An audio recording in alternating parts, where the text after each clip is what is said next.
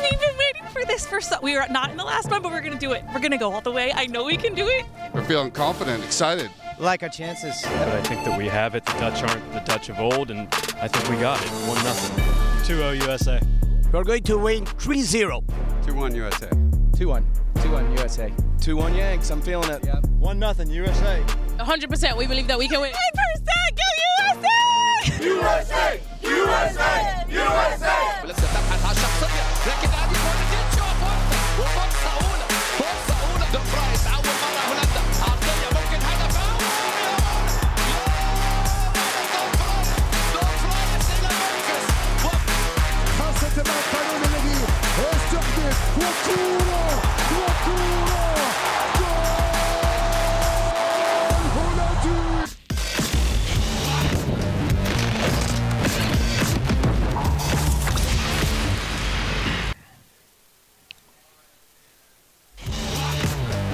Futbol Americas live and underway here on ESPN Plus as we bring you more beautiful images of the Qatari capital Doha in the immediate aftermath of a round of 16 showdown between the United States and Netherlands at Khalifa International Stadium. The Dutch, in the end, Herc, winners by a final score of three to one. Been a while since we got to see the U.S. in knockout round action at the World Cup. I thought you were tense during the group phase. You were even more fired up to watch this one. No, no, not fired up. A little disappointed. Really? Yeah. But even during the game, I, I, I could sense like you really, really wanted this team to win. All that talk of like free hit, free roll. Once the game starts, No, and I think probably the fans felt that not, too. It's not that I wanted them to win. Um, you believe they could. Well, I, I realistically did believe they had a fighting Mm-hmm. chance, and that's what made it even more disappointing. Mm. It's the way they go out. Um, I knew it was over once everybody started agreeing with me. right. once right. the FC panel, once the Picante panel Yep. started going, you know what, you convinced me. I, I started thinking to myself, this is way too easy. It's not going to go down this way. And I got that feeling uh, the first 15 minutes of watching the game. The posture from both teams, Right. it left me a little unsettled. Yeah, it was very interesting, kind of in the 24 hours leading into this match. How many people that we talked to around, and you heard it from our colleague over at ESPN Netherlands, Pascal Kamperman, he called it 50 50.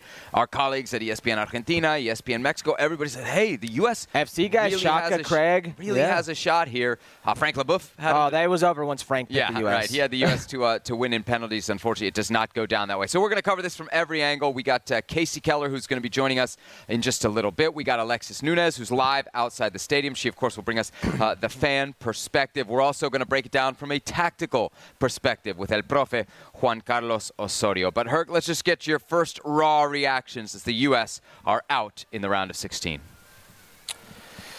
My first raw reaction is yes, this Netherlands team is better man for man. Mm-hmm.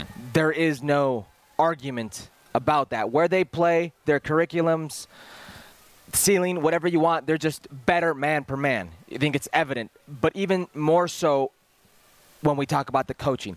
Louis Van Gaal ate Gregg Berhalter's lunch. Why? What specifically?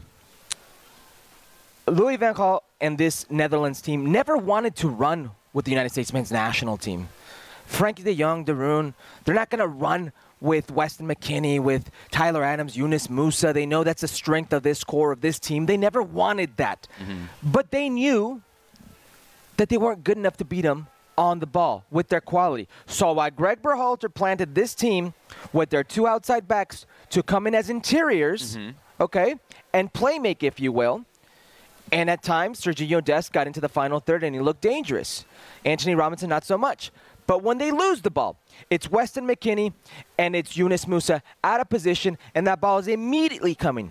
It's De Roon. It's Frenkie de Jong immediately coming down the heart, down the spine of your defense. And it's an immediate opportunity for the Netherlands team. It's immediate opportunity for Memphis Depay. It's an immediate opportunity at the goal of uh, Matt Turner it was just very naive. Very naive that you could think that going into a game with a team like the Netherlands, you were going to have more quality on the ball. They let you have it. Yeah. They disguised that possession for you. And yes, you had an early opportunity with Christian Pulisic, but this pretty much went down the way that Louis Van Gaal had env- envisioned it. So it feels like three hours ago now, but the first 10 minutes of the game, from a U.S. perspective, I'm thinking, this is great. Pulisic has the, the obvious chance and misses, but it is one way traffic. And 70 thinking, to 30% possession. You're thinking- I mean, it wasn't even close. This is exactly what the U.S. wants. You're telling me that's not what the U.S. wants because on the counter, I mean, that goal, you got to admit, that goal from Memphis Depay, and we'll break it down a little bit later, but that came totally against the run of play. Like, wasn't the strategy effective in those first 10 minutes? At Or is that actually- or is and, that and if you look at the opportunity that Christian Pulisic has, it's, it's almost a 50-50 ball that gets kind of whipped right back Right, in, and he right. finds himself in an onside position to his own surprise. Yeah. And he's too quick instead of composing himself. And well, uh, Noppert has that save, and, and it stays 0-0. But this is exactly what this Dutch team wanted, what Louis van Gaal wanted. They wanted you to have possession, mm-hmm. and they will pick you apart in transition. Now, They didn't want the U.S. to be that dangerous. We- They didn't want the U.S. to be one. that dangerous. They had one. That, or besides that, what did they have in the first half? Uh, Robinson got in behind in the seventh What- minute. McKennie that, had a quick throw into pulley behind. Those are in the first 10 minutes. That's all I'm talking A, a, about. a clean, a clean look besides Pulisic. What do they have in the first half? So Not a lot. it, it, it went exactly how the Dutch wanted this to go, and they basically said, "Have the ball. You're not good enough to beat us. Yeah. We are when we can counter at pace with you." They didn't want to run with you. These guys, the Netherlands looked tired, fatigued in those final 10 minutes, and that's why I think once the kitchen sink was thrown, once you had guys coming on like Giovanni Reyna, you had Haji Wright, you had Brenden Aaronson, Yedlin now, you're getting all stretched, they're getting stretched. Yes, you had more chances at goal. Okay? Because they are tired now, but they're also picking you apart in those transition moments when you are stretched, and you can see that. The, the third, the fourth always look closer than the first for the U.S. That's a reality. The third, the fourth of Netherlands always look closer than the first. If it wasn't for Matt Turner, this game would have been over a long time ago. you know, we're going to talk a lot about the manager, and I'm sure that he deserves a, a certain amount of the criticism. But we got to focus on the on the players here as well, because to your point, I think we saw the gap in quality as as golden of, course. a generation as this is for the United States, and as n- not golden as a generation as we've been told it was for the Dutch. You still see the gap, and I think you can fairly even say we see it in those first 10 minutes. Um, the clinical nature of Memphis Depay, and it's not just Depay; it's everybody involved in that build-up. Denzel Dumfries, when he gets into the final Player third, of the game. It's not a, it's not a if he's going to put in a dangerous ball. It's where is he going to put the dangerous And ball to? yeah. And then and then beyond that, when we talk about the midfield, where we we felt there was a clear physical advantage for the United States. You know what still matters at the end of the day? What you do on the ball, your technique, your ability. And I think generally, I've always felt this about the American game, the American development system. We, we put a premium, we put a premium on big kids, right? And on athletic kids. And what you saw from this Dutch team, especially in the build up to their two goals in the first half, is tiki taka, ping, ping, ping, ping. And almost, Rick, I felt like using the athleticism that we talked about with this U.S. midfield against them. You bring them in in a rush, and then you're out the other side, and it's easy. It's very easy. It's very easy for Frenkie De Jong, and, and when you see a player of that quality, that caliber, uh, it looks like he didn't do a lot, but he was so influential when he did have the ball, in the way he orchestrated, in the way he got players going. You spoke about Denzel Dumfries. Serginho Dest had an opportunity to play with the Netherlands. Okay, Yeah. Serginho Dest is one of the better players of the U.S. men's national team. He had he had one of the better tournaments Yep. in this World Cup. Serginho Dest is not playing over Dumfries. Yeah, I mean, Pascal told us he probably doesn't even get in their 26-man No. squad. A- a- And, Dumfries was probably the best player on the field today. Yeah. And you can see when you talk about the talent level. And look, we're very proud of these players, you know, from a CONCACAF level, CONCACAF perspective of how they did this tournament. Um, the the way they reacted from that second half against Wales, the total performance versus a very good English team, a, a, very emotional game in Iran, and how they handled that. It's a very young team, and you should be very proud of how they handled those moments. But you can see the evident gap in talent when it comes to the players. Serginho Dest, one of the better players, isn't on a Denzel Dumfries level, not right now. But it's even more evident when you look at Louis Van Gaal and that resume, that CV, and his actual tactical game plan today and how he just swallowed whole Yeah. Gregg Berhalter. So we criticized Tata Martino with Mexico against Argentina for not being aggressive enough. I actually thought the U.S. setup in the first half was very Yeah, aggressive. there were was naive. times at the back where they left it two on two and there was just tons of space. But isn't that kind of dying as you lived? Is there not some No, praise it's there? different. It's being naive. Listen, Are, is They that were only very- hindsight? It should, maybe, but Like had had the players look? I just want to throw a stat where, at you. where do you It's work? something you point what out. do we do? We break it down. All right. Okay. All right. Well, what I'm, what I'm trying to tell you is I don't believe Gregg Berhalter put his attacking players in a bad spot in the first half. I think he put them in good spots Oh, and I think didn't he convert. put them in a terrible position. the attacking players. Yes, because you have you have Serginho Dest and Antonee Robinson, who did not have a good game and had a very heavy foot. He's had a heavy foot on him all tournament, even more so this this tournament. And I, I give him a ton of credit for playing on one ankle. Mm-hmm. Basically, that's what he's been doing, playing on on, on one leg. Uh, but when you ask those two players to come in as interiors, and what I mean by interiors, and people should realize is Mm-hmm. you're asking them to carry the ball from a wide position inside and play make as eights. Okay, and what happens there is Yunus Musah and Weston McKennie will have to evacuate that space and they will go wide. And sometimes it looks like they're the right back or the left back or they're a winger, so to speak, and it's it's Timothy Weah coming inside, uh, and it's a lot of fluid movement. That is all good. That is great when you have the ball, and it looks very good. It looks very nice. But you know what happens if you lose the ball? Hmm. The heart of that central midfield. You know where they are? Next to the touchline. Yeah, And you know where wide. Tyler Adams is? on an island. One v two. Yep. And all of a sudden, Tyler Adams has to worry about one v two, Frenkie De Jong and De Roon, and then he's got to go try to track back Memphis Depay. Yeah. And when he can't get there, guess what Memphis has? A free chance on goal. Hmm. So what I'm trying to tell you, it was very naive. It was always going to be a game of pick your chances. You have to be very proud of how they played in certain matches in this tournament. But definitely, listen, goals change games. Yeah. Christian Pulisic scores that goal. It's a different game. Motion is different, not only for the U.S. men's national team, but for the Netherlands, and it can be a different game. But you have to be smarter than that. I, I think that's where I'm disappointed with Gregg Berhalter in this U.S. men's national The stat team. I was going to throw out at you at the first half before we move on to the kind of the game-changing moment. 93 touches for the United States in the Dutch final third, just 29 for Netherlands in the American final third. But to the point about quality, it's what you do with those touches. The Dutch were clinical throughout. Uh, the Americans obviously were not. Let's get to the game-changing moment because it is the goal that in the end puts Netherlands on top in the first half, 10 minutes in. It's a beautiful finish from Depay, but for me, really, it was a, a beautiful build-up from deep in midfield. Deep in midfield, Denzel Dumfries again, you know, very instrumental in the attack. And it's so difficult when you're trying to chase a player of Memphis Depay's quality, Mm-hmm. his pace. Uh, and he was brilliant throughout the game. Not only just how direct he can be, but how smooth he is on the ball and Well, his he was ability wide to turn open. players. Who's got to be there? Uh, he was wide open because uh, you- you're telling me there's no problem with the way the U.S. men's national team played, and you're okay with Serginho Dest and Antonee Robinson committing numbers forward, but you're also asking me why is he so wide open, Yeah. right? Because other players have to commit, other players have to do things Where's when that happens. Where's Adams? Where's McKennie? Where's the runners? That's a run. Exactly. Musah and Adams are out wide, like I just told Mm-hmm. you. They're lost in that play. They're eliminated, and then you're putting center backs man per man. Uh, and Memphis Depay, I mean, uh, so clinical as he is, He it's was- not a hard run. It's a brilliant run. It's a brilliant Yeah. run because most forwards will look for that near post run. It's a brilliant run in the sense that he holds that run. He knows exactly where this ball's coming. It's clipped back, and he's there. Yeah, you know, it's obviously the game-changing moment, but you could point out a million different moments. The goal that falls just before the half. Give, give me the player's psychology there, because if you're the U.S. at that point, you're saying, okay, one nothing, we got a shot. But I'm imagining that that changes not just the player's psychology, but then Gregg Berhalter's halftime speech, halftime approach, everything The is kind of, everything's his blown hand, up. his hand is Right, forced right. once that second goal Such comes a in. dagger. Such a dagger. there are moments that change games. One of those moments is the first goal, absolutely. But you can maintain that. Mm-hmm. Yeah. You can work with that. You can get players to rally and know that you're still only a goal in this. It's just, hey, one goal, you're back in it, it's tied game, nothing happens. But when you're so close to halftime, all you want to do is see it out, regroup at half. Okay? We'll talk about it in the dressing room. Mm-hmm. We'll gather our thoughts, we'll collect ourselves, we'll go back out there and start anew.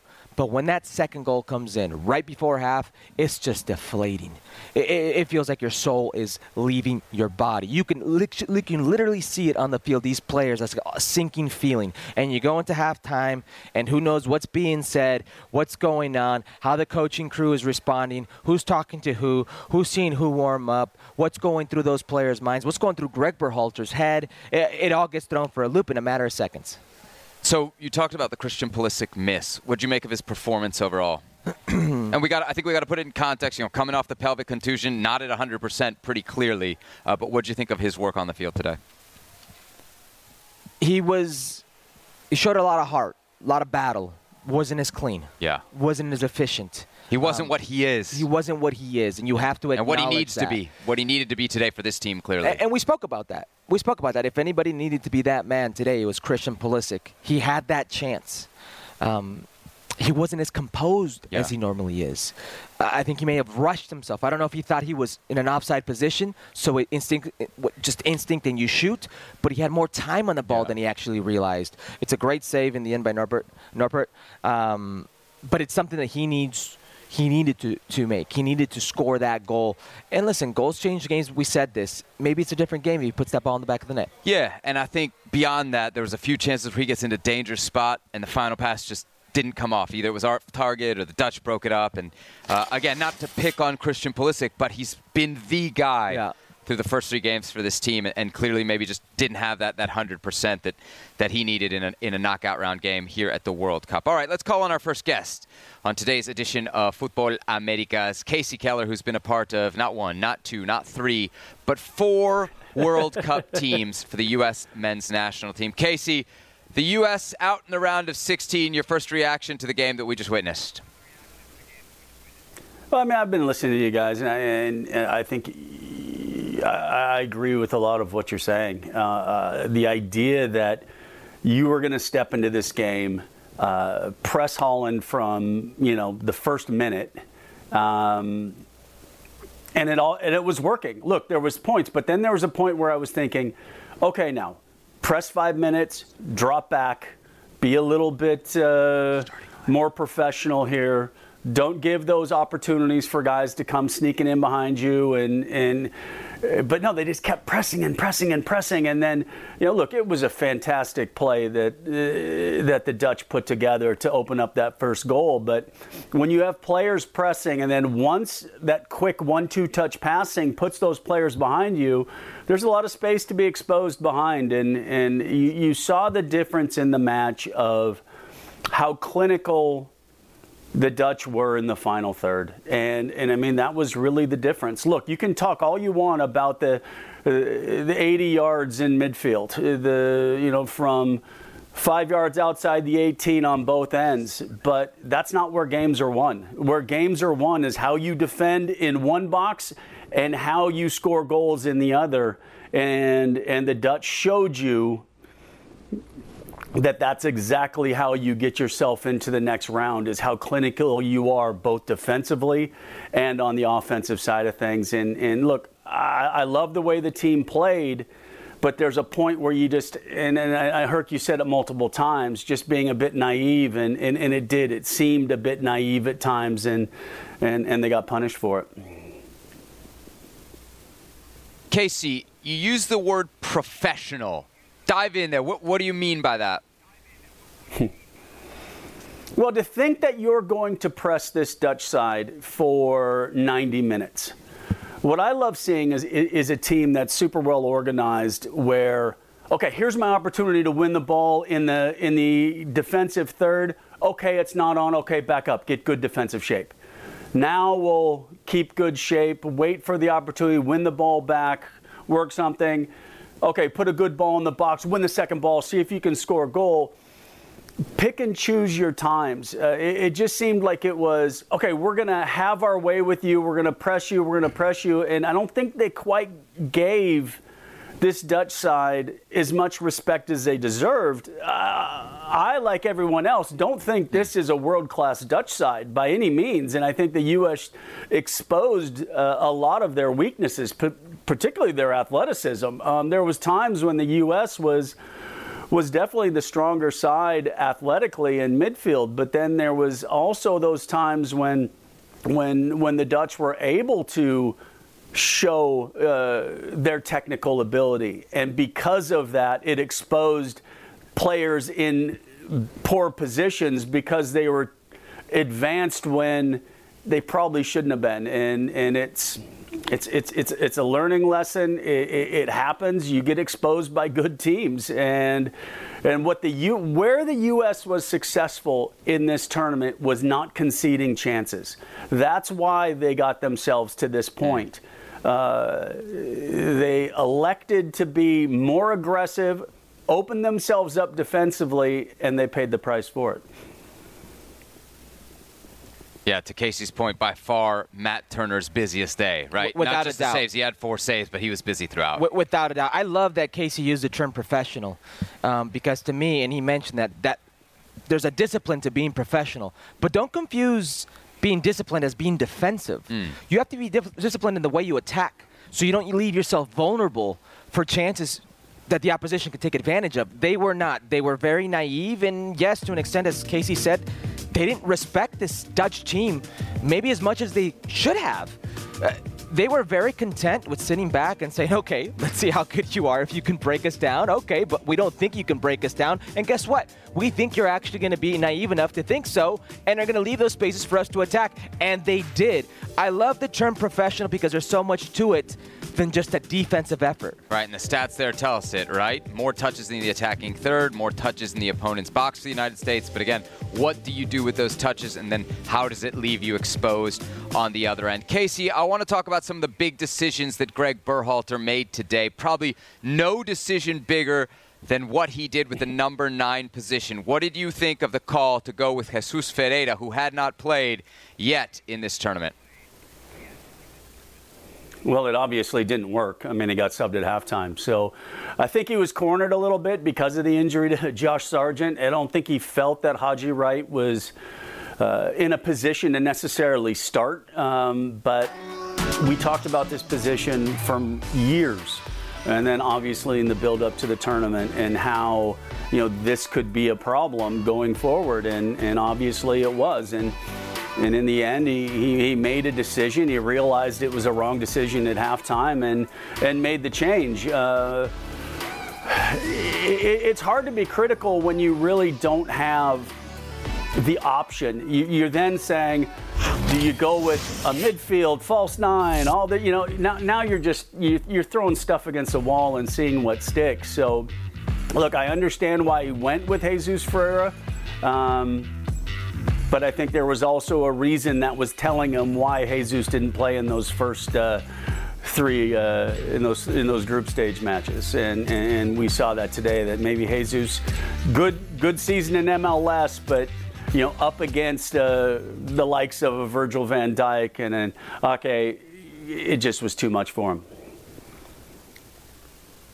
Yeah, it ain't Grenada. It ain't Grenada, Herc. Well, not only that, uh, we're in a Winter World Cup, so you get one week from the tournament starting, mm-hmm. and then you're here. So those players who are in form in the regular season will probably be the most effective players in this World it. Cup. Yeah. Uh, his last game was October 23rd versus Austin. Playoffs, MLS. Playoffs, yep. MLS playoffs, October 23rd. And Kasey mentioned it. There's a reason he probably didn't play those three group stage games. I probably would have gone back to the well if you had to use a nine. If there's no Josh Sargent, if you're forced to use an actual nine, Haji Wright? Uh, he, he's there, and he's playing regularly in Turkey. He's got goals under his belt. Um, at halftime, he did what finally everybody wanted yeah. to do that false nine. He went there. There was more chances. I get it. You're throwing everything, uh, caution to the wind. You're being more proactive going forward. But there's a reason why Jesus Ferreira didn't play in the first three games, and he was put in a very difficult position. Yeah, so he's replaced at the half by Gio Reyna. The, the other subs in the second half, Aaronson, uh, Haji Wright, Yedlin, they seem to have a big impact for the United States. Uh, Kasey, what did you make of us finally seeing Gio Reyna in a significant role here? Uh, he got the 45 minutes there in the second half, and really the other changes that Gregg Berhalter made and how they may have impacted this match. Yeah, it's kind of hard. I mean, look, Gio, we know we know the qualities that Gio has, and and it was the big question mark is is knowing the depth, kind of on that uh, wide attacking roles. Is how does Gregg find? Uh, either the time or the place on the field to get these guys on the pitch as much as we all would like to see them on the pitch with Aaronson as well in that conversation. And you know, it was it was a surprise that, that he had played seven minutes only in, in the in the opening three matches. So he had the opportunity. I, I, thought we saw what we saw from Gio the quality to be able to link players, to uh, get past a player at times, put a dangerous ball in the box. But it also was a little bit false because it 2 uh, 0 lead on a Dutch side that was already conceding possession to the U.S. Uh, it was it was clear that the U.S. was going to have a lot of ball, particularly in midfield, and and uh, and obviously the movement was there. You talked about then that we did see more of that false nine, and there was a lot of movement across the whole front. But when you have the quality of, of, of center backs that that the Dutch have, you need that extra man to actually get in front of one of those center backs to see if you could actually challenge them. I'm going to go back to uh, one of the big question marks before the tournament even started. Should they have brought Pefok? Should they have brought Siebatcheu? Was he a guy that that in a game like this, where you needed another big body to be able to run in front of a, a bigger defender? A guy that was scoring goals to start the season in the Bundesliga, is he a guy that, that really should have been able to come off the bench? Hmm. Yeah, and you know what's interesting about that? The 26 man roster. It feels like you could have brought, whether it was Pefok, whether it was Pepi, you could have brought. Pepi's a, a big name, right? Well, you could have brought another forward. And, and, to Kasey's point, you know, it's almost like Jesus Ferreira gets a start today by default, right? right? Sargent isn't available, and Haji Wright has literally just been introduced into this team. Especially when you look at the players who weren't used. Maybe you thought that you would have more of a chance of using a certain player in an offensive position, a profile player, and I'm talking about a nine. I will go back to the to Gio Reyna actually coming into the game. I love that Gio Reyna finally came into the game. What I do not like is where Gio Reyna was occupying spaces. He was inserted into this game as the false 9 mm-hmm. That wouldn't have been my first choice if I went false nine. It would have been Timothy Weah. And you could see it by Gio's movements and maybe unfamiliarity with the situation. He didn't exactly know how to occupy these center backs, and I get it in case touched upon it. Ake, Timber, uh, you know, Van Dijk, they're very good center backs, very high level center backs. But Timothy Weah was busy in the first half. Timothy Weah was busy throughout the game. You put a player like that that can stretch, that can come in, that could get on the ball, turn face, and maybe it frees up Gio Reyna elsewhere, whether it's on the wing or coming in centrally. I think if we go big picture here, fans probably feel pretty good about this tournament overall. Sure. But we've had Kasey on this show a few times. You talk about exigencia, right? Standards. I think Kasey has very high standards for what he expects from this national team. Kasey, right now, do you feel frustrated? Was this a missed opportunity? Or are you satisfied with what the U.S. did in this tournament? I'm actually both. Um, I'm, I'm definitely satisfied with what I've seen. I loved uh, the, the team togetherness, the way they defended through midfield from the front. Uh, you know, we were talking about it on FC, and, and, and really that, you know, when you, when you look at the games, yeah, there was a couple mistakes that weren't punished, and I'll go back to that free header from Harry Kane in stoppage time.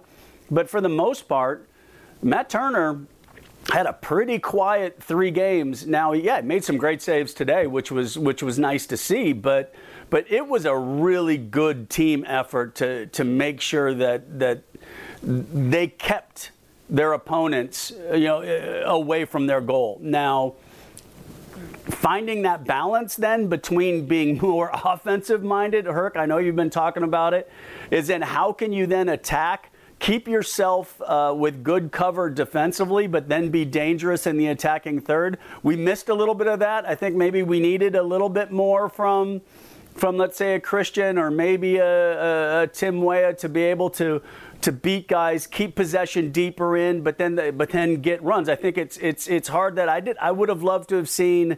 You know, a couple more runs from Weston McKennie. Yes, he had the great run against England and, and, and probably should have scored where he got in the box and, and, and blazed over the top. We saw, I think, a, another shot today from, from McKennie where he put the ball over the bar. So, I think that was a little bit of a disappointment, but and then you're coming up against a, a Dutch side that was beatable. I mean, there's not many times you're co- going to come up against, you know, the Netherlands and and know that it's a team that that you can beat. And uh, that's where I was disappointed with the way this game transpired. The way the U.S. started the game bright, but maybe a little too aggressive, got hit on the counter.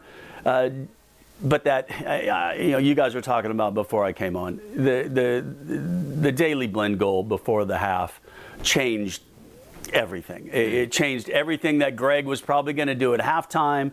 Made him have to to to change formations, change player personnel. And, and, and that was that was the killer. That was the naive moment that really uh, is the disappointment. But big picture, very, very happy. Happy for guys like Tim Ream, who had a fantastic tournament. Uh, happy for for that, that midfield crew. Tyler Adams had a, a really good tournament. What did we talk about before the game? You needed the core of your star players to show up. They did that, and then you needed some surprises from some other guys. Tim Ream being a great surprise, played so well. Cameron Carter Vickers coming in and having a really, really good game against Iran. Uh, and then uh, you, you, have talked about Weah, you talked about Pulisic had a had a good tournament. I think without really, you know, know, but we know he can he can give this side more. But overall, super happy.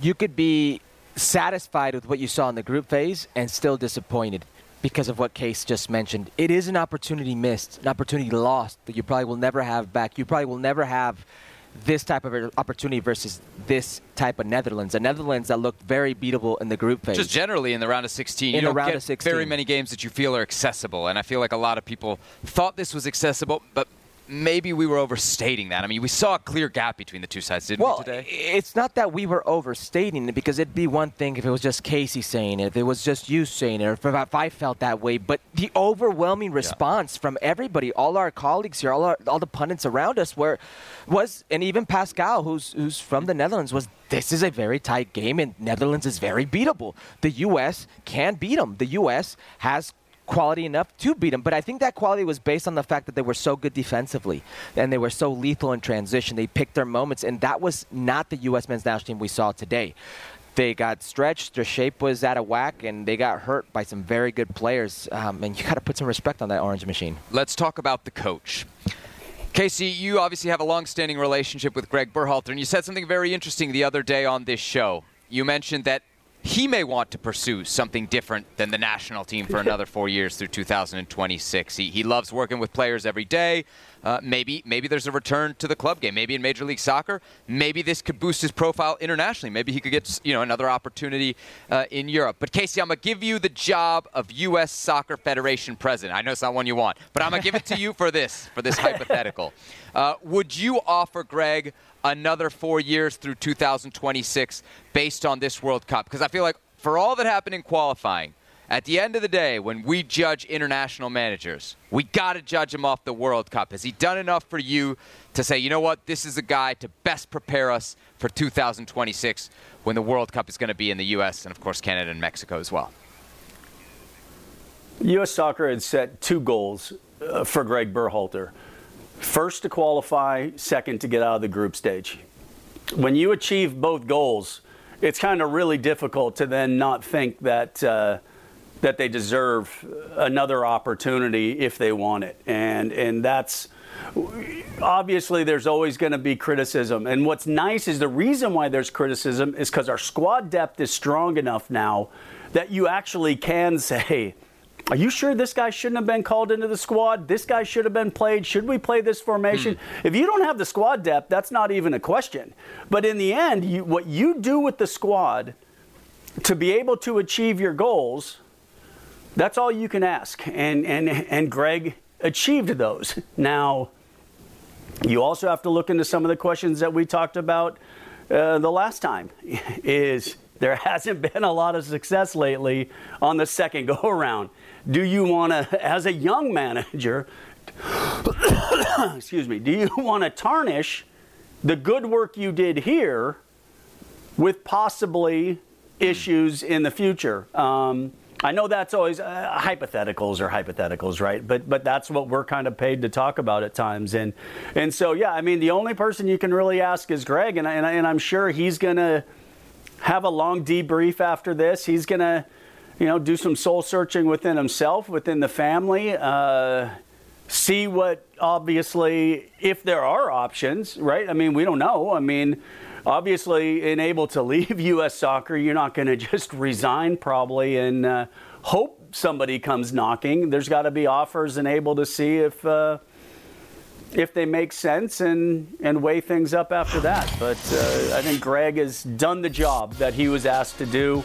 And with a really young group of players, uh, we saw some very good things in this World Cup. And, and what's, what's great, and I'm, I'm going to say this, this is a good thing, is the disappointment knowing that maybe there could have been more. Not look. Let's go back. Let's go back to the Belgian game where Tim had the great game and they hung on for dear life. That was a hanging on for dear life. The U.S. was in this game all the way, besides a couple mistakes that showed some naive uh, defending, some naive just approach. But at 2 1, the Dutch did not want to go into the end of this game 2 1, and that's why I think we were all devastated when that mm. third goal came. But it was not a, a hanging on for dear life as a team just pummels your goal and your goalkeeper just keeps getting hit, hit in the head with the ball. So, I mean, this is. This was a good performance, and, and, and it's nice that it, it leaves you disappointed, and that shows you where the program's going. That you can play against uh, a Netherlands in a second round of the World Cup and be disappointed. Berhalter 2026, Herc. Does he get your vote? He achieved both goals. He qualified, and he got them out of the group. Does he get my vote for 2026? Because it's a different question, right? We can say he was successful this time around without giving him the job for the next four years. No, he doesn't get my vote of confidence. Really? 2026 all these players will be 25, 26 years in old. In their prime, beginning in of their, their prime. prime. playing a World Cup at home. I can't he- I can't sit here with a straight face and tell you that I think Gregg Berhalter is capable of taking this team on a deep run then. If I can't answer that question, he shouldn't be the coach. Hmm. Kasey, uh, real quick to you, because we've mentioned some of the U.S. failures, right, with hiring a coach for a second cycle. We can look at Jurgen Klinsmann, didn't survive his second cycle. We can look at Bob Bradley, didn't survive his second cycle. We can look at Bruce Arena, whose second World Cup is much worse than his first World Cup. But I can also, as we have on this show before, point out that there are examples of countries that have stuck with international managers for a long time and had great success because of it. Specifically, I'm thinking Spain. Specifically, I'm thinking Uruguay generally, Kasey, when we talk about a potential eight year tenure at the international stage, do you think that's a, a good idea? Is that the correct way to go? Um, or do you think the lifespan of an international manager should be just the four years and hit the reset button? Yeah, I personally think that it's it's it's more of the latter. That you have a, a, a time with a group of guys and then it, it, becomes repetitive. You know, the difference with a club situation is there's always new faces coming in because you're always buying new new players and players are leaving and, and, and you're and it's kind of a different locker room all the time. The national team, you're pretty much stuck with the group of players you have. And so it becomes the same thing over and over and over again. And I think that's why sometimes it's nice to have uh, a different voice. Now, you talked about how young this this group is.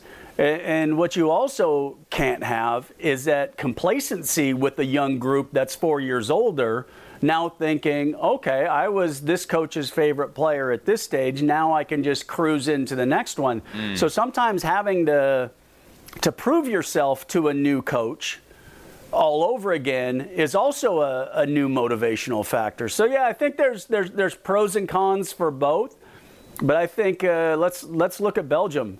Uh, obviously, Roberto Martinez has been there for a while. It mm. obviously didn't go well for them, um, and and there is sometimes that new voice for both things. Maybe for an older team that has gotten complacent, and then you know a group of players that that has been successful with one manager you know, that's the tough part about this, guys. There is no right answer. There's no wrong answer. It's it's simply trying to figure out uh, what's the best scenario, and, and and and then the other side of it too for U.S. soccer is then what are the options if if either Gregg chooses to leave or you choose to go in a new direction. So. Uh, just to change for the sake of changing. Um, you know, obviously they made the decision on Bob Bradley because Jurgen Klinsmann was available. Um, if I don't see after the success, but then again, Bob very successful uh, in South Africa, getting out of the out of the group stage. So, yeah, U.S. Soccer has shown that they're not afraid to make a difficult decision at times, but. Uh, yeah, I think a lot of it will depend on, on, on the options of both Gregg Berhalter and what the Federation thinks. Uh, but let's be honest, when you don't have to qualify, I don't know how many managers want to come in. You talk to a lot of managers, do they want to come in four years for a side that doesn't have to qualify and you're stuck playing a bunch of nothing friendlies until, you know, if, if that move is going to be made, it'll, it would probably be made a year out, a year and a half out. It's a great point. Kasey, uh, thanks so much for your perspective. I got to cut you loose, but I'll see you in about six hours on ESPN FC. And generally, thank you so much. You've been a huge part of our coverage here on Futbol Americas. I know we dragged you out of bed there on Always West a- Coast time, but you are the man. guys. Yeah, uh, and we really I do mean, appreciate West Coast it. time. Come on, guys. I didn't even have a time to shave. You know, so uh, you, you you got the worst part of me. But uh, next time, I promise I'll shave. So, thanks, We'll guys. take it. Hey, at least you didn't oversleep like some people uh, here. That would be you.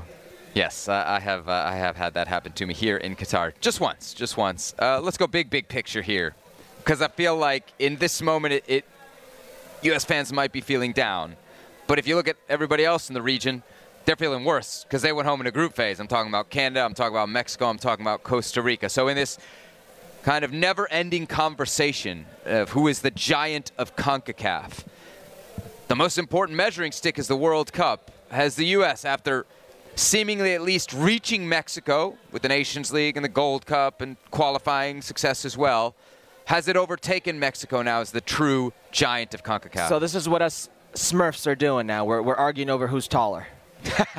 exactly. This Okay. World Cup, it does feel like that, yeah. Well, just in general, because CONCACAF, I think you can see it by the numbers left in, in the But you got to compare yourself to your neighbors, right? Fair, fair. I, I, in that sense, the U.S. men's national team in this moment are the kings of CONCACAF. Mm-hmm. Um, I don't even think it's debatable. Right. Won the Nations League, CONCACAF Nations League, won the Gold Cup, last man standing, only team to make it to the knockout round in a World Cup. Most players in Europe, highest profile players, Youngest pool of players. youngest players. pool of players, So- so that- highest ceiling. So that's where I want to go next. Because I feel like the giant of CONCACAF can change in the 2000s just as much as just as much history as any other uh, nation in CONCACAF. I feel like it can change week to week almost sometimes, right? Like when U.S. beat Mexico in the Nations League final and then Gold Cup, we said, okay, U.S. is on top. And then Canada finishes first in qualifying, and we, we kind of even threw them into the mix. Do you feel like the U.S. now has established themselves as such a giant of CONCACAF that the gap to everybody else or the gap to specifically Mexico is enough that it'll last the next four years? Or do you think Mexico, with all the problems that you talked about last time, because I think that's the real that's the real competition we're still talking about here, with all due respect to Canada, do you think Mexico is anywhere near being able to, to regain the edge that we would have said they had not all that long ago, probably 2019 pre-pandemic? Absolutely, and I think because of the U.S. and their success, Mexico would hit that ref- restart button quick, would refresh things. El Mundial tiene una nueva novia, right? Uh, they see what's going on with the U.S. right now. They don't want to let it happen. They've got just as men- uh, much resource as the U.S. when it comes to football and their culture, when it comes to the federation. Uh, if there is a change, a shift in mentality, they can do things just as well as the U.S. men's national team. If- and do you believe there and will even the be, Canadian though? structure, even even Canada. Right, but specifically Mexico, do you believe that they will? And do you really believe that Not this in the most is that motivation? Not, not, not, in the, not in the recent. Maybe three years from now they're going into the World Cup and you're thinking, Yeah. hey, something changed. We did see but, a but from now, from now until those, until that f- yeah. three and a half, almost fourth year, because it's going to be three and a half until the World Cup. They don't have the U20 World Cup Yep. and they don't have the, the U23 tournament, which is the Olympic Games. So that's going to be something that will hamper them because they don't have World Cup qualifying. Yeah. So where do you introduce this new generation? They also don't have players under 23 in this World Cup, which means they won't have a U26 player with World Cup experience in 2026. They are behind the eight ball. But in terms of a footballing country, in terms of technical ability and how they produce players in Liga MX, because that's mm-hmm. what they Yeah. have to rely on, they're they're a factory of production when it comes to players of a certain age. They just don't graduate them. Yeah, and they are not, you know, they're a factory, but a factory that doesn't sell any of its product is also Right. the point, right? And Liga MX came out with a statement after Mexico crashes out saying we are committed to the success We of will the national analyze team. was a statement. I- and is, is that is that them saying, hey, we're going to start selling players abroad even when it may not be for the most money? Because that's really the that's the sacrifice that the Mexican clubs need to make. They know they can turn to Rayados, Tigres, Chivas, and sell for big money, bigger money than they can sell to some team in Holland or some team in Belgium or some team even in the so there are lower a few tiers teams of Spain, that want to. There are a few organizations with, or groups, I should say, within Mexican football that want to change things. But until the majority want to, Mm-hmm. Right. it's going to be the same thing. And, and producer Beto whispered in my ear right now the amount of foreign players in Liga MX, and, and people often take issue with that. What do you mean foreign players? That should increase the value. Well. If you look at the Premier League, it does increase the value for the domestic player because these foreign players of a certain weight, a certain category, they have to have a certain percentage to get a work permit to play in the Premier League. That's not the case with Liga MX. You can play in any national team in the world, regardless of how good or bad that national team is, and have a spot there. That's not the case in the UK. In the UK, you have to have a certain weight, you have a certain category to increase the certain resume, benefit. exactly. Certain resume, certain CV. We all know breakfast is an important part of your day, but sometimes when you're traveling for business, you end up staying at a hotel that doesn't offer any. You know what happens? You grab a cup of coffee and skip the meal entirely. We've all been there. But if you book a room at La Quinta by Wyndham, you can enjoy their free bright side breakfast featuring delicious baked goods, fruit, eggs, yogurt, and waffles. And really, who doesn't want to start their day with a fresh hot waffle? Tonight, La Quinta, tomorrow, you shine. Book direct at lq.com. This podcast is proud to be supported by Jets Pizza, the number one pick in Detroit style pizza. Why? It's simple. Jets is better. With the thickest, crispiest, cheesiest Detroit style pizza in the country, there's no competition. Right now, get $5 off any eight corner pizza with code 8SAVE. That's the number eight, S A V E. Go to jetspizza.com to learn more and find a location near you. Again, try Jet's signature eight corner pizza and get $5 off with code 8SAVE. That's the number eight, S A V E. Jet's Pizza. Better because it has to be.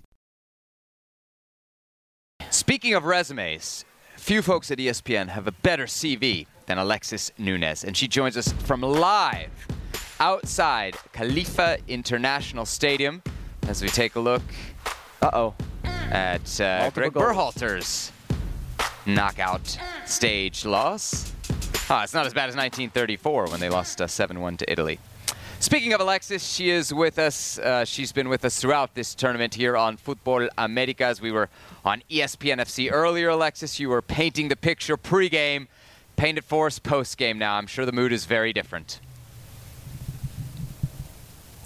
Yeah, guys, the mood is definitely different. It's just such an unfortunate end to what started out as a very exciting day. And you know me as I am the Futbol America's vibes queen. I want to bring you the vibes, but even I'm feeling the somber mood here as the U.S. fans just stroll out in silence from the Khalifa International Stadium. And look, like I said, we got here really early, about 2 p.m., 1.30 p.m., so to speak, in the hot desert sun. And there were already USA fans here getting ready, getting excited, taking their photos, just soaking in the moment. And like I said, I got to speak to them as per usual. And it wasn't necessarily just a hopeful vibe, because I think we're all always a bit hopeful when it comes to our countries in World Cups, no matter the challenge ahead of us. But it was actually a very slightly confident, not a cocky vibe, a very confident and appreciative vibe that what they had seen from the USA up until this point suggested that they had everything it took to get rid of this Netherlands team. And I mean, we saw last night on Futbol Americas, we had our ESPN Netherlands uh, colleague Pascal Kamperman who spoke about how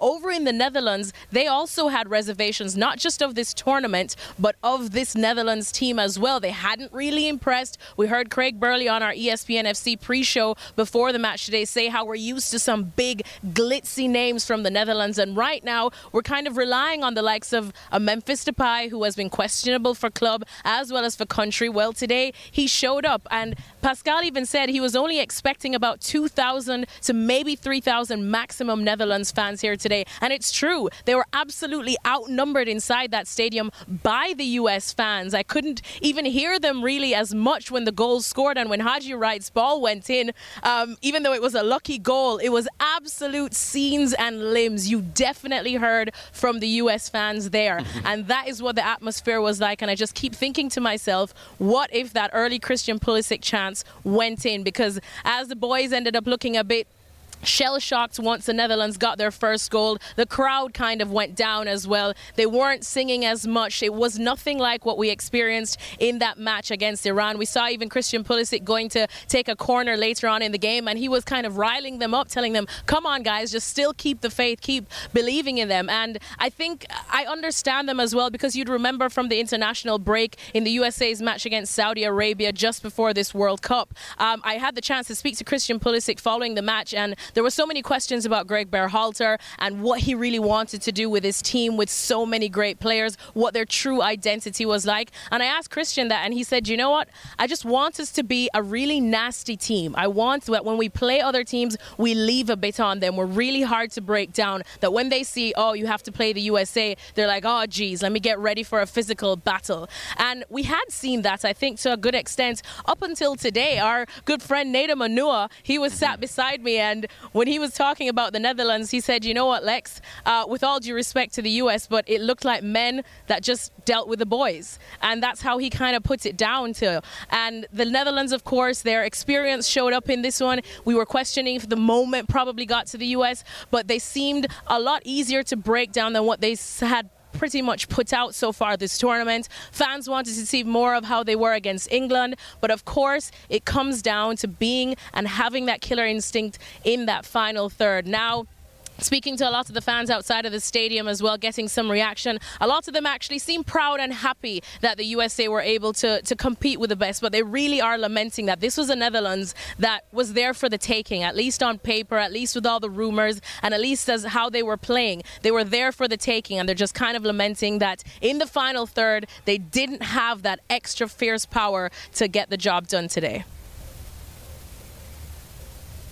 So Alexis mentioned something there we haven't really covered yet, and that's the Haji Wright goal. Did he mean to, Herc?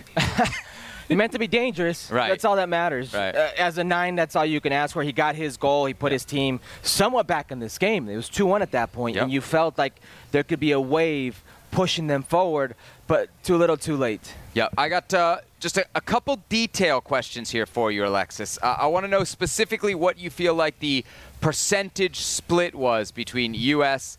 and Dutch fans, and then I'm wondering if you could tell me about the reaction when the fans finally realized that Gio Reyna was coming on because it's a halftime sub. And I know when you were talking to fans before game, we even saw the video, they were chanting, Gio, Gio, Gio. They really wanted to see him before the game. So what did they do when they finally saw him on the field?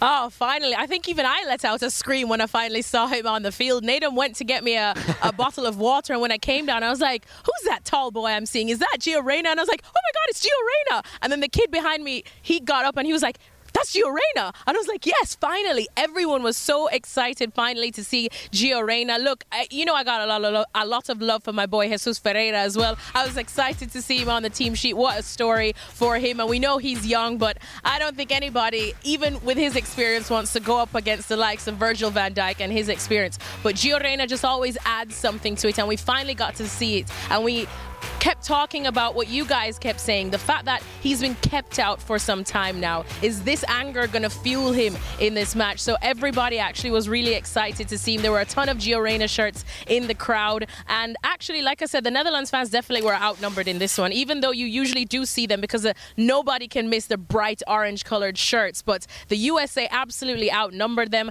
I would definitely say maybe 70 30 because there were actually a lot more neutral fans today than than I even expected. And each of them kind of had to pick a side. And there were two tents outside of the Khalifa Stadium that were giving away free flags to, to anyone. You either had the Netherlands tent and you had the USA tent. And we went over to the USA side and they said, sorry, babes, but we've been out for like the past hour. People, all the neutral fans were grabbing the USA flags. There were only Netherlands fans flags left for this one. So a lot of people came in there definitely rooting for the USA. And even when the, the names were being read out on the monitor for the team sheets and the lineup, Christian Pulisic got a massive cheer from everyone, including a lot of Netherlands fans who admittedly always will recognize him, but they said that they've got to know a lot more of the names today, especially Tyler Adams. There it is. Alexis Nunes, as always, great to have you with us here on Futbol Americas. We really appreciate your presence and all that you've brought to the show through this uh, U.S. run, helping us out with our Mexico coverage as well. We, uh, we can't tell you enough how much we've enjoyed it. Thanks again. Cheers, guys. See you soon.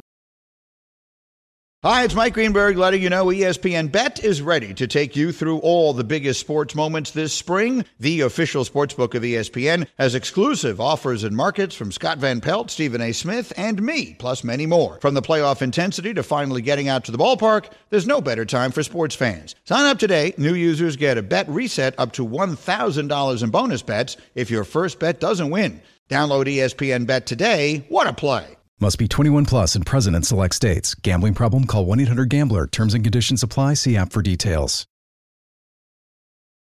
Alexis Nunes, always bringing the vibes, as uh, as she says Vibes here and eyes. on Futbol Americas. Uh, great to have her and the perspective that she shares there. All right, so the U.S. Herc is not great when it comes to coming from behind, and of course today they fell behind by two in that first half. But really, Herc, in soccer, who is all that good at coming from behind? That's a tough thing to do. Well, apparently not the U.S. Yes. Zero wins.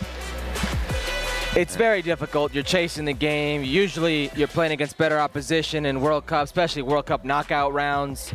Very difficult to fault the team for not being able to be the first team to come back and, and win. Um, but that's usually how it is.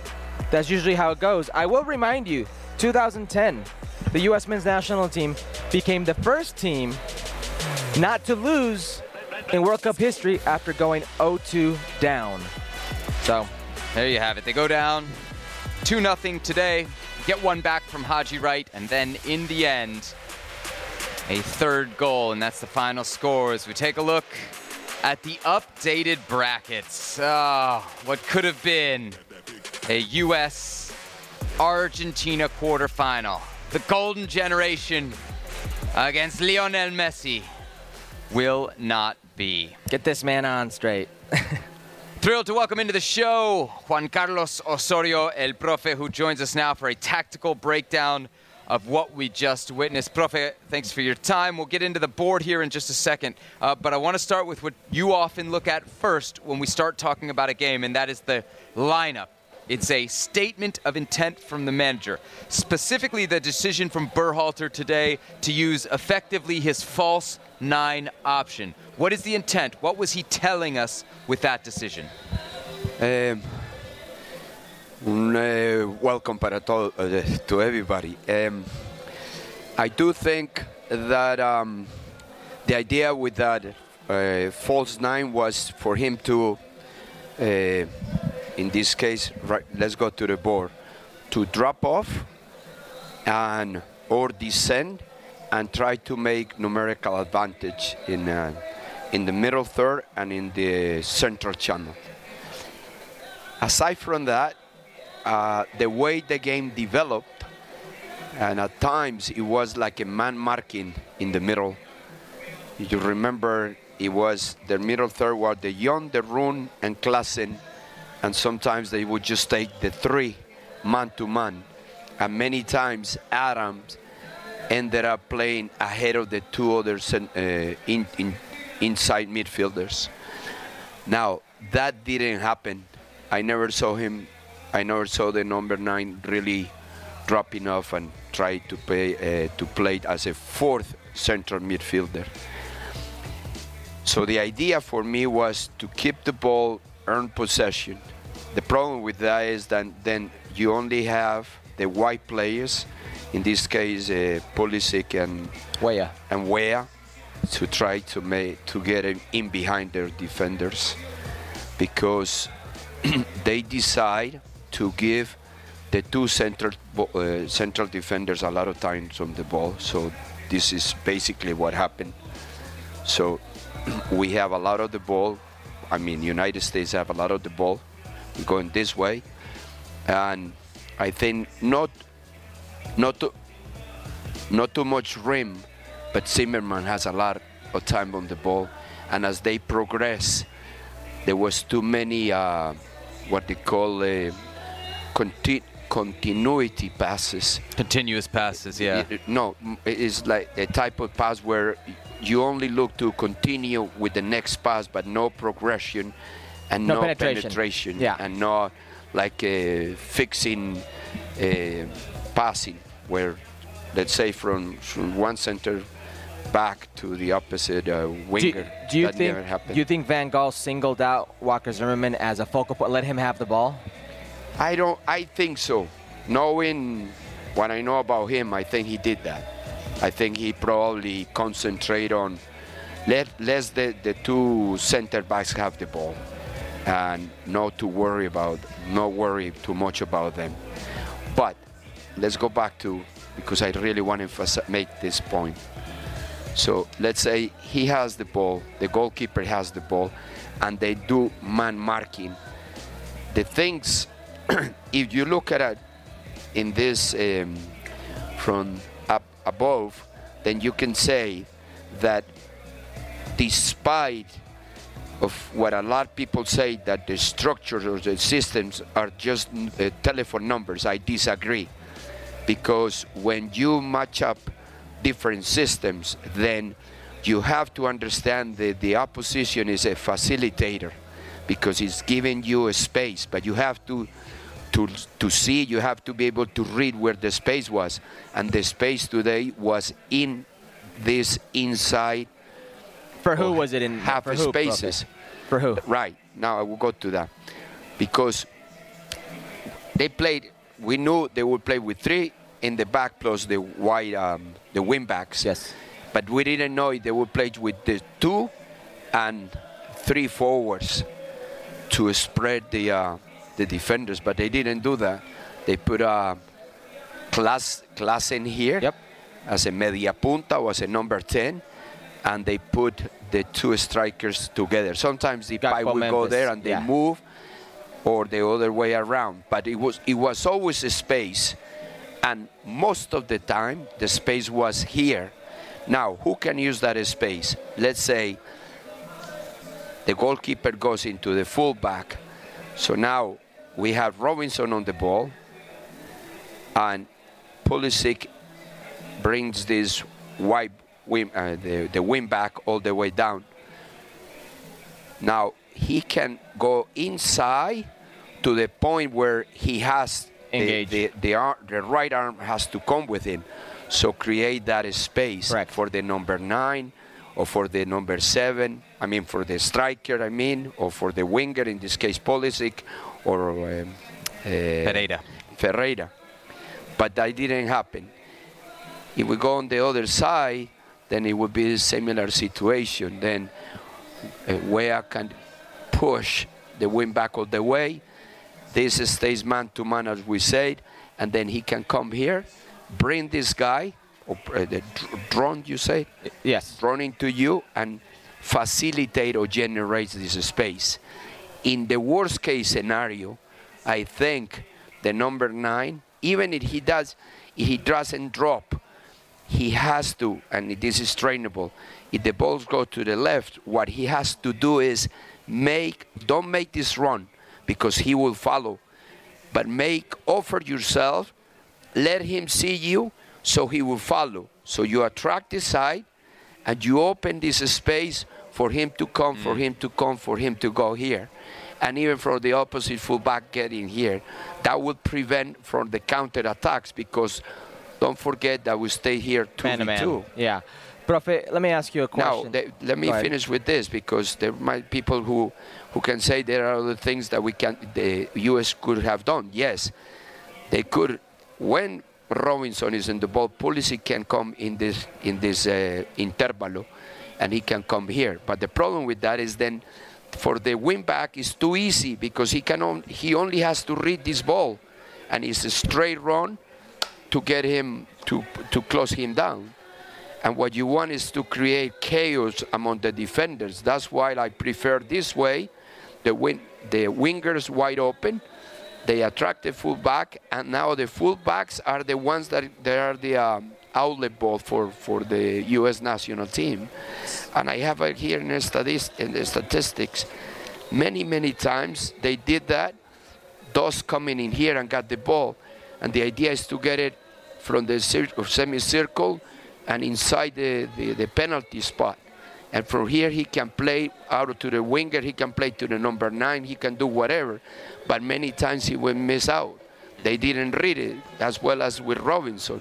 And I was talking to Herculez, and he was saying he doesn't like to do that too often because then the space is here. Yes, but you have to this you, you, you keep this guy busy, and here is 2v2. And by the time they play the ball, we can come, and the fullback on the other side can do this, and it's three versus two. Profe, if I may, if we can put these players, these center backs right here, man to man. There we go. And what I'm going to do is I'm going to take this ball over here. And oftentimes what I was seeing is Serginho Dest drive the ball in here, okay? And Weah would try to occupy as high as he can, but he would come in as Serginho Dest came wide with it. And I saw Weston McKennie all of a sudden here when this ball comes this way. I saw that. Now, my, my problem here is there's a space when the ball gets lost. And it's a very direct line into the midfield or directly to Memphis, Yeah. who's 1v1 with Walker Zimmerman. And Yeah, we yeah. saw that oftentimes in Yeah. the first half. Yeah. The constant need of the outside backs to play as interiors, whether it's Robinson Yeah. or Serginho Dest, forced Yunus Musah or Weston McKennie wide, and it just left this man, Tyler Adams, on an island. So Tyler Adams starts here high, and he's forced to make 40 yard recovery runs, and the ball ends up this way and then back here. He can't chase him, and then into the goal. I was watching um, the uh, your the the block with Kasey Keller, and I, I think he was talking about discipline, and Herculez make a point about at knowing how to attack. Well, the problem is that attacking, well-organized attacking football, but what they in the, the Spanish call football de ubicación, right, means that we don't want this to happen. Let's go back to this one what Herculez is saying, he's right. You don't want the fullback to come here and you, inside midfielder, ended up there. What you want is that he try to bring all. He does this. He makes this run and see what he does.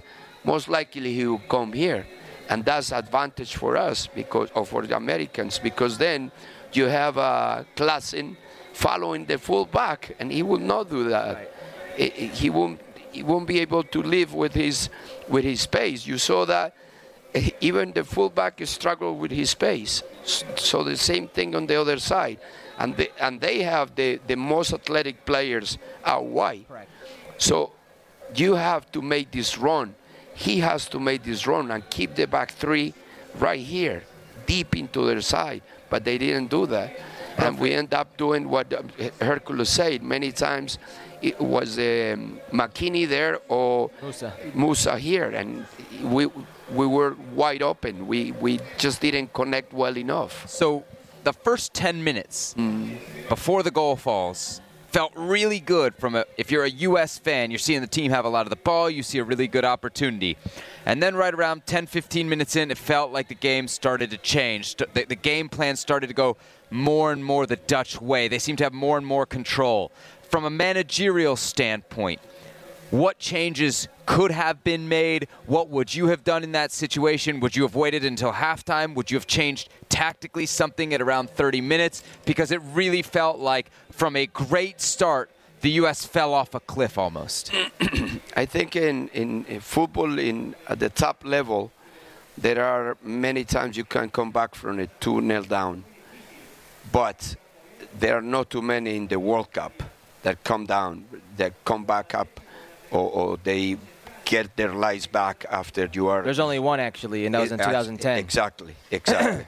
so, so the first goal dictates everything, Mm-hmm. and I did. I don't think we mentioned this in this program, but yesterday was a debate about that, and my point was I can see the Dutch team with a better chance to score in United States than United States on the Dutch, but it was the other way around. I, I was I was wrong.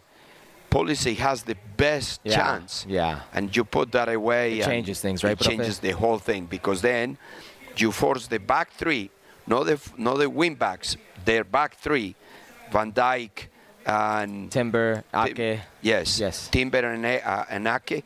And I don't like to to push that, that, that line too higher up because they know they will struggle with pace. So the, ma- the first goal dictates everything. And then the game just goes on. There is nothing between the 15th and the 30th minute. But then we, uh, United States concede that second goal at the 45th minute plus just before half break and that kills the basically that that forced the manager to make other maybe other substitutions. Give me that perspective, right? Because you're probably as a manager at one nothing. You've got your plan. You know what you want to do, and I- then boom, the goal literally falls second before the half. It, mentally, are you scrambling? Like, does that have to change exactly what you're going to do at halftime, and, and maybe the changes that you were going to make? Because I think at one nothing, maybe you, you you could wait till the hour Right. mark, but don't- at two nothing, it felt like Yeah. you better do something now, or it's going to be over. I will be very Over, clear over. I w- because I have done it in the past. The first half, you play close attention to the systems and where the space is. And obviously, top managers or top coach sees that during the game, but you can enforce that with the technology now. You show two or three clips at halftime to the players in the board because that everybody's available to do that, and you point it out. And I would have a substitution in the middle third because none what none of them Where- were where, making profe? these runs. Where would you probably- have subbed? Where would you have subbed? Here, probably the this type of players they're making these runs that I spoke about because we needed well United States needed to push the back three back Okay, so your message would have been different. You wouldn't have changed the player. your message would have been different. different and if I do have a very athletic player as athletic as Musah or McKennie I would probably have done I would right, make to pin him back a little. and it, uh, because I don't think the what what I have what I have seen from the United States, the the two central defenders can change anything, because the one thing that they didn't do, the central defenders was where to run with the ball like Thiago sometimes does, or right Thiago Silva. Yeah, Thiago Silva or top defenders. They, you know, Rodrigo. Now I mean um, um, the, um, the center back for Spain.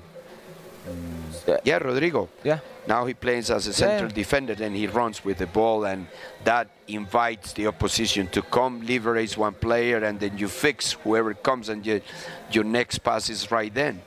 But I would, uh, to to go into your question, I will make clear that we need those deep runs, and push all the the Dutch team back here.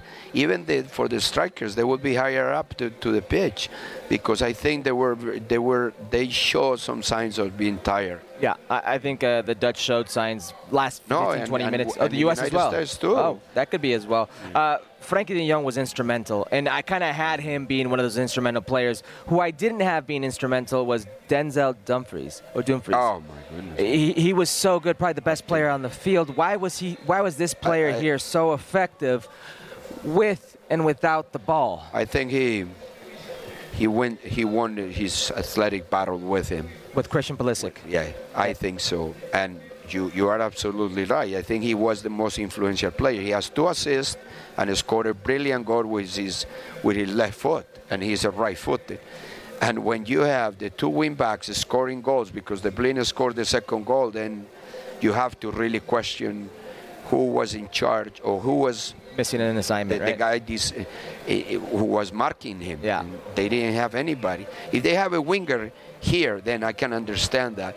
The- but credit to the Dutch, they do playing, playing, and in the first goal is a, is a master of class how to get out of that pressure, Yeah. playing one-touch football, because the U.S. didn't go at, at a time, and that's what I th- I said. There were signs of being a little tired because when you you go one by one, it depends on how you're feeling.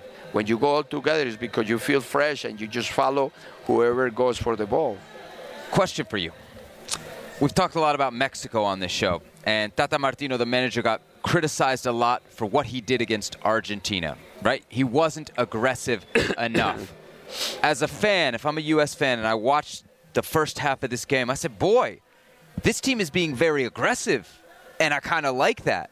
And yet, when we hear the analysis from Herculez, when we hear the analysis from Kasey, they use the word naive. Was the U.S. approach in that first half naive? Did they not show enough respect to this Dutch side? I don't know if the if the U.S. because only Mr. Ber- Berhalter can answer that. If they have played in the back with, at some points, I would probably go with a three-four-three and just have the the, the keep the superior the, the superiority advan- the advantage on the flanks. Reduce the amount of mi- inside midfielders, inside midfielders, and now I will go wide all the time and just play two versus one. You really like the, the mirror, well, right? At least the three at the back. Why it- is that so important? because at the end of the day that's is man to man really and you have this the number the, the advantage in, in your defender in the defensive zone and you have three versus two for their counter-attacking because they play very good very effective counter-attacking game but you keep the four versus now you have four midfielders because you have wide players that could be your fullbacks maybe two central midfielders and more athletic players and you play with three up front and you just keep going forward Let me ask you about Van Gaal. You obviously know Van Gaal. You've seen his style. You've seen his mannerisms, how he presents himself to the people. He seems like a no business type of individual. When everybody's talking about the U.S.'s chances against the Netherlands and how they like their chances versus the Netherlands, how this Netherlands isn't the Netherlands of the past, how these players aren't the Van Bastens, the Bergkamps, the Van Persies, the Van der Sars of the past. The way he set his team up, what did it tell you? Did it tell you like, oh, okay, come at us and we'll show you how good we can be? Well, I I have the privilege to seen to have seen all their games, and they play against Ecuador. They play the same way against Senegal. They they play the same way. I didn't see the third game Qatar. against Qatar. Qatar. I didn't go to that game, but You did good. well. no disrespect to anybody, but they just play to score the first goal, and after that they just control the game and pass it and pass it and pass it until they kill the game. Basically, they kill the opposite, the opposition. So good reaction to U.S. when they got the game to they score and they put two to one. But again, it shows the, that they have quality enough to oh we need one more goal we go for it and then after that is is, is no problem. But finally, I would say because a lot of teams don't like to play uh, the mirror system. So my final and last suggestion is, if that's the case, like today, you want to fix the, by, the the back five, you need four players. So you start with a four, two, four, no four, or you be, you again you have two, your best two central midfielders. You add another striker, and you play two in the central channel against the the three. So it changes like that, right? So this this will be the structure. So you have two v two here. You still have.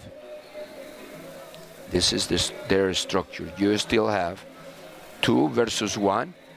You have two strikers then can go here or drop to help the two, right? Or vice versa. And he is wide and he is wide. And you still have the fullbacks to attack. Right, and that what it- engages the- that's the arms like That's you how said. That's how base eh, and that's how Ecuador scored against the Dutch team, playing 4-2-4 and keeping Plata wide and keeping the other winger here. Stupian. And this fullback, if you remember, Estupiñán has a great game Yeah. going that forward because they then they don't know how to mark here. I have one last question for you. It has nothing to do with the tactics board. You've now seen this U.S. team quite a bit, right? There's going to be a discussion as to whether Gregg Berhalter stays through 2026 or not. There's quite a few people, including Kasey Keller, who thinks he may want to go back to the club world. Like that's what he likes to do. He wants to work every day. If the U.S. job comes open, knowing that there's a World Cup in the United States in 2026, and knowing La Camada, the generation of players, how attractive would that job be to you? Oh, I think it is a, a, a great job to have, or to it, and a great program to be part of as a nation and as a as a football football team.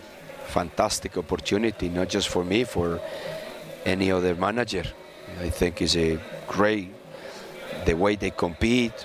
Uh, the Americans, well, I, I went to university there and. And the one thing that I learned then was that that you can compete against anybody. So, for instance, the way I coach and the way I approach the game is is is because that because I learned it in in the states. You can compete against anybody. You're well prepared. And the other thing is the way I train. It was because I had the opportunity to watch the Chicago Fire, I mean the Chicago Bulls basketball team training, and I thought this is back in 1990. I thought this is the way to go. Train the game through real game situations. So I see all those aspects, and it would be a fantastic opportunity for any manager in the world, any club, any any coach. You know, I, from what you've seen, the eye test in this World Cup, okay, there's going to be an expanded World Cup 2026, more teams, 48 teams. How far do you think this U.S. team right now, they're all 21, 22 years old, they'll be like 25, 26 in 2026. How far do you think this team can go? ¿Para qué están en el próximo mundial? I think uh, As a home nation. U.S. has a, an advantage as far as the who they can compete against. Even if they play from now on, knowing that they will have a place in the next World Cup, even if they play uh, um friendly games, they can choose and pick, and probably is a great temptation for any any nation in the world to play in the United States versus other nation teams that can only play against medium opposition and it won't the only way you can uh, make those players better is by training properly but especially by competing against the best Okay. because there is raw natural talent Octavos, players second here. round, quarters, where do no you i see think they should go to p- p- even to the at least to the fifth game Wow. I think so. At least. Profe, again, brilliant stuff. Uh, incredible what you've added to our coverage here. The folks back home are loving it. We really appreciate your time. It's been uh, it's been great to have you with us. Right now, let's take a look at some quotes because they're starting to stream in. Oh. All the managers, all the players talking in the aftermath.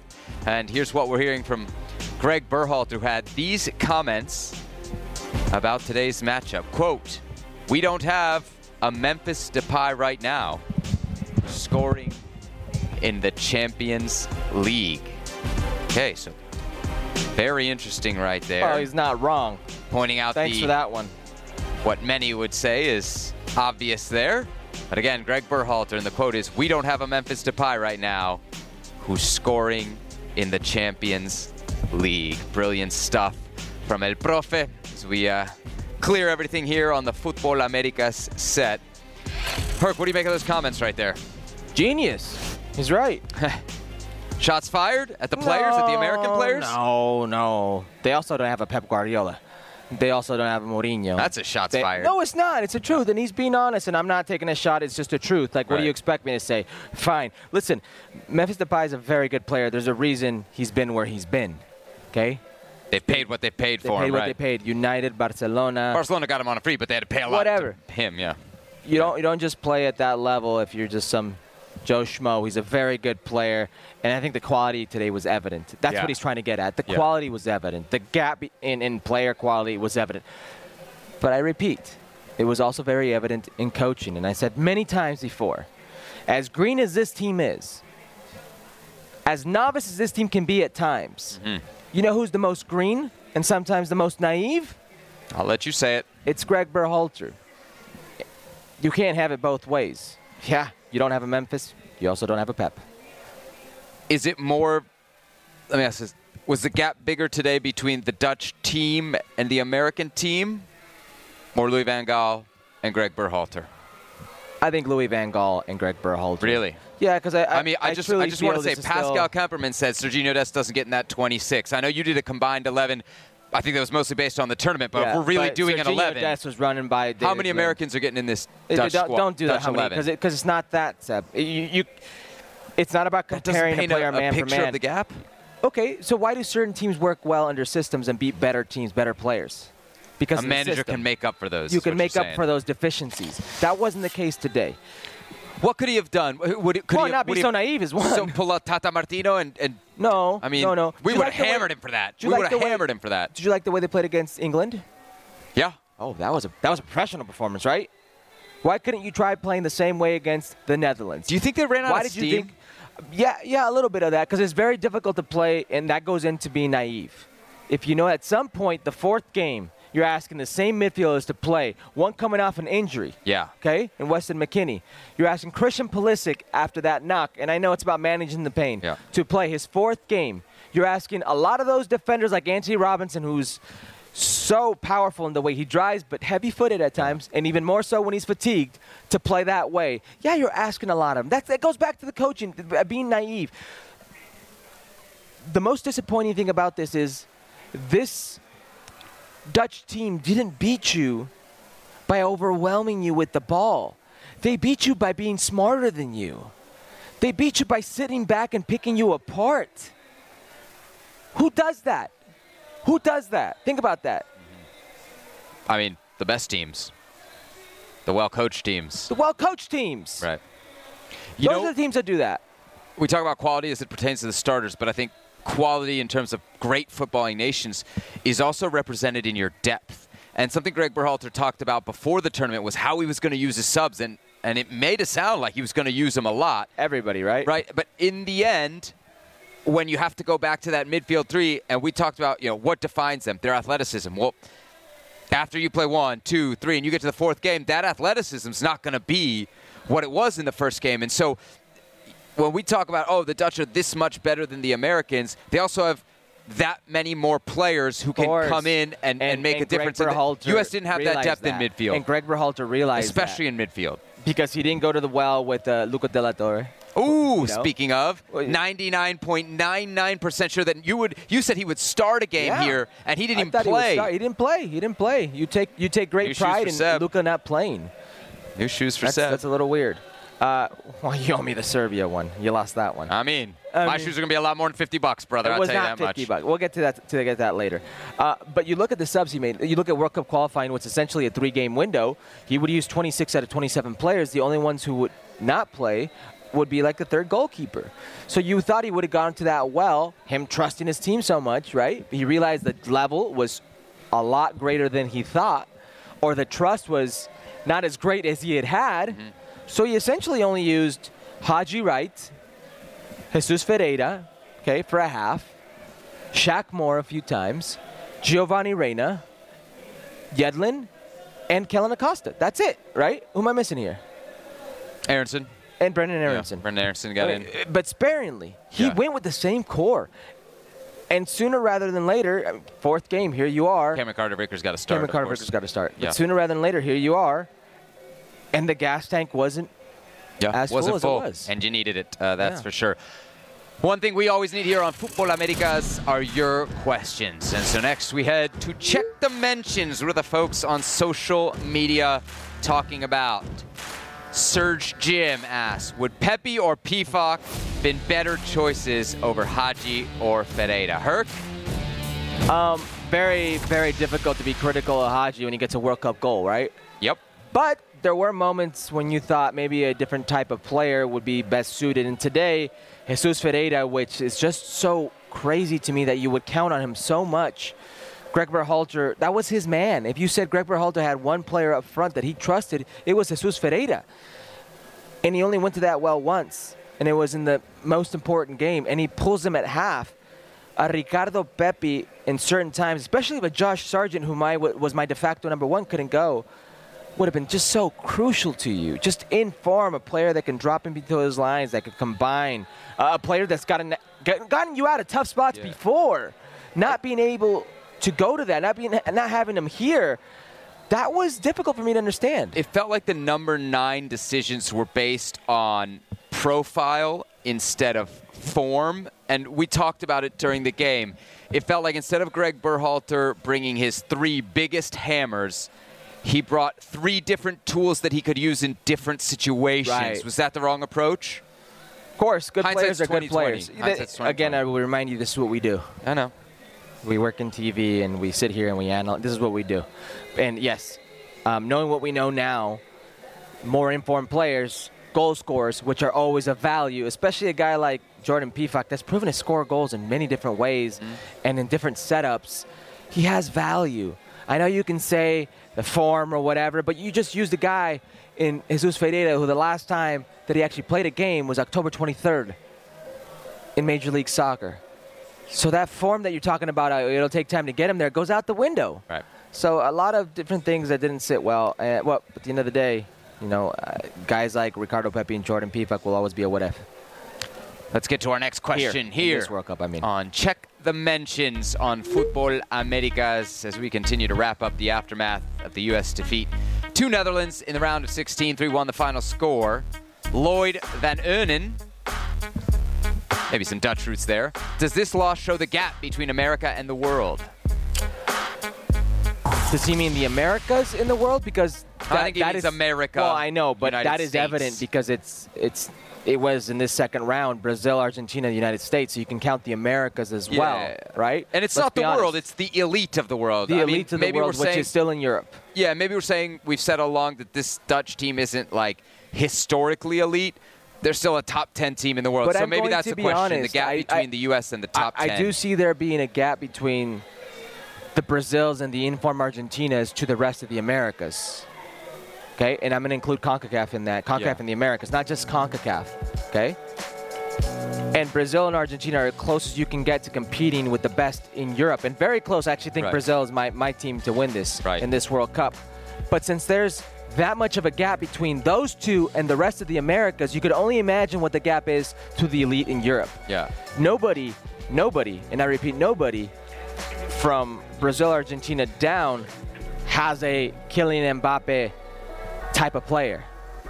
Has a Neymar, or even a, a Xherdan Shaqiri, who's already got three goals in his last three World Cups. If you think about that, that that's a, a harsh reality, but it's the truth. So it's not just America that you just lump that into. Yeah. All right, our final question here on Futbol Americas. La última y nos vamos. Well, not quite vamos. There's still a few more things left in the show, but uh, let's get to the final question here in check the mentions. It actually comes from uh, one of our colleagues, Jen. She was the producer of the uh, E60 on the NWSL's 2021 year that was. Remember, she joined us on the show a couple months ago. She asked, What is worse? The fact we couldn't track back into the box and stay with our marks, giving up easy goals, or that we just don't have a clinical finisher. So many golden chances missed. Herc, what's worse? I, I think it's defending because how innocent that defending is. I mean, you could not have a clinical finisher and don't make that face, but you would count on Christian Pulisic to, to bury that one, right? You That would count, chance, yeah. Yeah, you would count on your players to take their chances and the guys who take their chances to be good at taking their chances. You can't be a good team if you let in those type of goals, those easy goals. Yeah. So to me, you can stay in games if you're not finishing. You can't stay in games if you're giving up those type of plays. Do you see my rationale yeah, here? I guess my counter to that would be we talked all build up about the lack of a number nine and, Right. and how much that, you know, kind of puts a ceiling Well, on this team. And so when you talk about finishing, I think that's, of course, Pulisic misses his chance. But if you have a clinical number nine, you know, the ceiling for this team, and if they can find that in the next four years, I think jumps. The thing Well, we talked to the coaches because Gregg Berhalter Okay, doesn't we use talked- a nine. Okay, but we talked about like what the strengths of this team were, and we talked about athleticism and specifically in the midfield. So for me, that's the bigger letdown there because that's what you knew you could count on, not just coming into this tournament, but it was reinforced through the first three games. Like if you would have told me that Tyler Adams and Yunus Musah were going to lose their marks, and that's where the first goal would come from, and get picked apart in midfield, I would have been like, oh man, I'm going to be really let down by that because we hadn't seen it yet to date. So I think that to me is is maybe the bigger disappointment, just because Which one would you take? I figured I figured the Which number you nines and they wouldn't be clinical Which one would you here. take? A clinical finisher or, or better defending? If I could, because you no, a lose clinical one. finisher. It's like a Yeah, well- quarterback well, in the NFL. If you can find you're gonna one, score, you're gonna score a goal, but you're gonna you're gonna you're gonna get three scored on you. All right, so uh, great to check the mentions. Really appreciate everybody uh, sending in your questions. We have just crossed the 90-minute mark here on Futbol Americas. Wow. Producer Betao telling us we are into added time, which we know in this World Cup like 20 has been uh, has been very very long. So you never know uh, what we might get into. Actually, we're going to get into so, uh, MLS news here. The league has announced sanctions, Herc, uh, against the Los Angeles Galaxy for violating salary budget and roster guidelines. These sanctions stem from back in 2019 when LA added Cristian Pavón to the roster as a TAM player. The sanctions, Herc, include $1 million in fine for the club, a loss of $1 million in general allocation money. Chris Klein has been suspended through May of next year. Now, you have been very critical of Chris Klein throughout his time at the LA Galaxy and throughout the existence of this show. Is this the straw that breaks the camel's back for you? Should Klein be out of the LA Galaxy? So can't get a good team on the field, and now you can't do the books right. Now you're now you're purposely cheating. I mean, we crucified Inter Miami for this, Mm-hmm. right? What happened, Paul McDonough? suspended for a year and a half. So he was in May of 21 that he got busted or that the news came out. He was suspended through the 2022 MLS and that was season. supposed to be